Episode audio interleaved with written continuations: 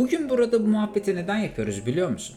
Hayatta düşe kalka geldiğim bugünlere dair deneyimleri paylaşmayı arzu ediyorum seninle. Çünkü bunları bana kimse anlatmadı vaktinde. Ben çok hırpalandım. Fazla bir şey değil. Tek istediğim hayatta bir başına olup da mücadele gücü bulamayan sana aslında yalnız değilsin diyebilmek.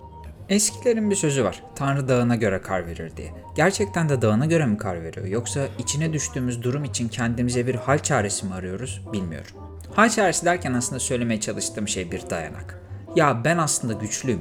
O yüzden bu kadar dertle uğraşıyorum demek bizi psikolojik olarak rahatlatıyor mu? İnan bunu da bilmiyorum. İnsanın ruh hali bir garip ama. Bazen hiç olmayacak, hiçbir anlam ifade etmeyecek şeylerden bir umut, bir destek, tutunacak bir dal, ne bileyim bir işaret, bir ışık beklentisi içinde oluyoruz. Yaptığım işte kendimden örnek vermekten nefret ederim. Ama bu muhabbetin amacı zaten kendi deneyimlerimi aktarmak değil mi?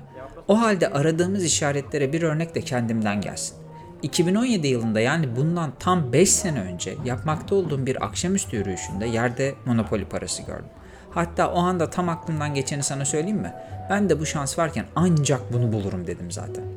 2017 yılı benim için çok kötü ve aynı zamanda çok iyi bir yıldı.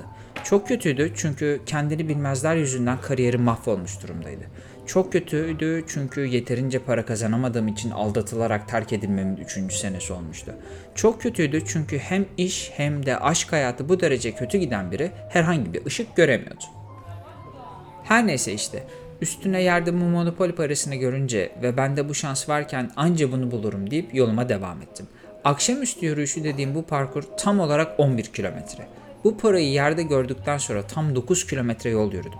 Hayata isyan, kadere isyan, çevreme isyan, herkesin hayatı çok güzel de benimki niye böyle kötü? Herkes eşiyle dostuyla mutluyken ben niye yalnızım? Benim kariyerim iki seferdir neden başka insanlar tarafından yok ediliyor? Tam 9 kilometre yolu bu düşünceler ile yürüdüm ve geldiğim noktada o pembe para bıraktığım yerde aynı şekilde duruyordu. Az önce de söylediğim gibi bu bir işaret olmalı. Yahu böyle işaret mi olur? Orijinal Monopoly de değiller sakın öyle düşünme. Bayağı kırtasiyelerde satılan Türk taklit parası. Neden bilmiyorum. Üzerinden 5 sene geçmesine rağmen bilmiyorum. Aldım o parayı cüzdanıma koydum. Ve tam 5 senedir onu oradan hiç çıkartmadım. İşte büyülü bir mucizeyle hayatta her şey bir anda yoluna girdi ve tabii ki böyle bir şey olmadı. Bu 5 sene içerisinde de düştüm, kalktım, başka bir kadın tarafından bir kez daha aldatıldım ama bir ev bir araba sahibi oldum. Gördüğün gibi hayat işte kendi düzeni içinde aktı gitti. Ama ben o parayı cüzdanımdan hiç çıkarmadım. Bu muhabbetin amacı da, bu bölümün adı da bu olsun o halde. Sana bir işaret. Bak bu hayatta benim gibiler var diyebilmek. Belki de senin monopoli paran da bu kayıtlar olur. Eğer aradığın buysa. Peki ama gerçekten yalnız başıma mıyım bu hayatta? İşte böyle dersem şansıma bahtıma çok büyük haksızlık etmiş olurum. Çok sevdiğim bir söz var. İyiyim dersem yalan olur, kötüyüm dersem ayıp olur diye. Benim çevremdeki insanlar iyiyim derken beni çoğu zaman yalancı çıkartmayacak insanlar. Annem ve babam. Hayattaki en büyük şanslarım. Kendi siyasi görüşleri nedeniyle okullarını okuyamamış bir karı koca. Yani tencere kapak misali birbirlerini çok alakasız bir yerde bulmuşlar. Kader bir araya getirmiş onları belki de.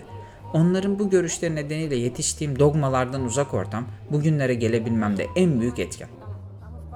Bir de sevgili dostlarım. Her derdimi bilen, her şeyi anlatabildiğim bir avuç insan. Hayattaki bir şansım da bu kişiler. Koşup gelemeseler de bir fikir verebilecek, maddi manevi desteklerini esirgemeyecek kişiler. Senin de gözünde canlandı mı bu kişilerden? İşte o kişilere güzelce sarıl. Anneyi babayı üzme. Gerçi bazı anne ve babalar var ki onlar da bazısının sınavı oluyor ya neyse. Ama geneli anne ve babanın evladının kötülüğünü istemez. Belki de ben çok şanslıyım da herkesi böyle sanıyorum. Bu hayatta biz insanları hep yanılgıya düşüren de bu değil mi? Herkesi kendi gibi sanmak. Ama merak etme, buna da geleceğiz. Peki bu kadar insan saydım. Dikkatini bir şey çekti mi? Hiç çok özel, çok büyülü, görünce dünyanın tüm derdini unuttuğum, the one, seçilmiş kişi, aşkım, bir tanem, çileğim, böceğim demedim. Böyle bir hiç olmadı da o yüzden demedim. En son terk edildiğimden bu yana tam 3 sene geçmiş yine. Hayatıma kısa süreli birkaç kişi girdi çıktı ama ben artık şunu öğrendim bu yalnızlığım içerisinde. Ne aradığımı. Hayatıma huzur katacak biri yoksa olmasına da gerek yok. Ama bir başına sinemaya gidilir mi? Gidilir. Nasıl yani? Çıkınca kimle konuşacaksın? Kimseyle. Haha tek başına bara da mı gidilir? Gidilir. Ay ben hayatta gidemem. Neden? Bu aktiviteleri en az iki kişi yapman gerektiği anayasanın hangi maddesinde belirtilmiş? İlk dört maddesinde yok çünkü. Demek ki değiştirilemez ya da değiştirmesi teklif dahi edilemez bir şey değil. Spora da tek gidilir. Tek başına meyhane, bar, kafeye de gidilir. Çok güzel bir film tek başına da izlenir. Ben yapamam. Yaparsın. Bunları tek başına yapamıyorsun diye olmayacak insanlara şaklabanlık yapmanın, kendinden ödün vermenin, yeni neslin toksik diye tabir ettiği kimselerin kaprisiyle uğraşmanın zerre faydası yok. Yahu senden değerli kim var şu hayatta? Ama tek başına zor olmuyor mu? Oluyor. İşte ben kendi yoluna giden adamım. Bu hayatta bu tarz insanlara karşı sessizce yürüttüğüm bir protesto bu yaşadım. Kendimden ödün verip birileriyle olacağıma olmam yalnız ama huzurlu olurum. Sinemada sessiz sakin izlerim filmimi. İstemediğim bir aktivitede olacağıma kendi istediğim gibi yaşarım bu hayatı. Ama sen de iyice rahip gibi olmuşsun. Hayır efendim, olmadım. İnsanları tanımaktan geri durmuyorum. Hatta daha güzeli, o an istediğim şeyi yaparken tam orada istediği için olan insanlarıyla kesişiyor. Aa dansa git kanka birileriyle tanışırsın demişlerdi bana da ama ben dans etmeyi hiç sevmem. Ya seveceğin iş ile uğraşırken o işi seven insanları görürsün hayatta. Böyle insanı da daha güzel seversin. Zıt kutuplar birbirini çeker olayındansa beraber vakit geçirebildiğin insanla olursun. Sevmek bir işkence değildir. Sevmek katlanılması gereken bir hapishane de değildir. Sevmek karşılıklı olunca anlam kazanır. O zamana kadar da kendi yolunda olmanın tadını çıkarmaya bakmak işte bu paha biçilemez.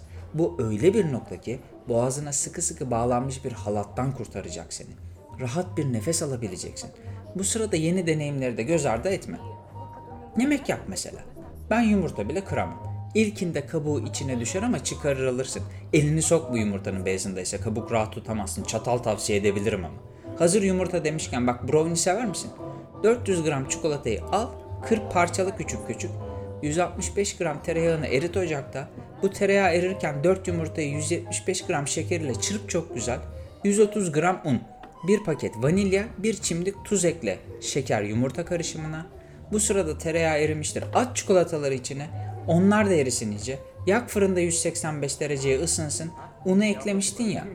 Onu da çırp böyle güzelce. En son çikolata karışımını bu yumurtalı karışıma yavaş yavaş ekle. 3 defa da ekle ama. Her seferinde de güzelce karıştır. Birden dökme. Sıcak soğuk olayın dengesi şaşar. En son bu karışımı dök tepsiye. 185 dereceyi değiştirmeden 30 dakika pişir. Fırın ise süre kısalır belki. Üstü çatladıysa al. Gördün mü bak? Belki de sen tatlı yapmayı seviyorsundur. Mutfak da benim yollarımdan biri çünkü. Orada huzur buldum.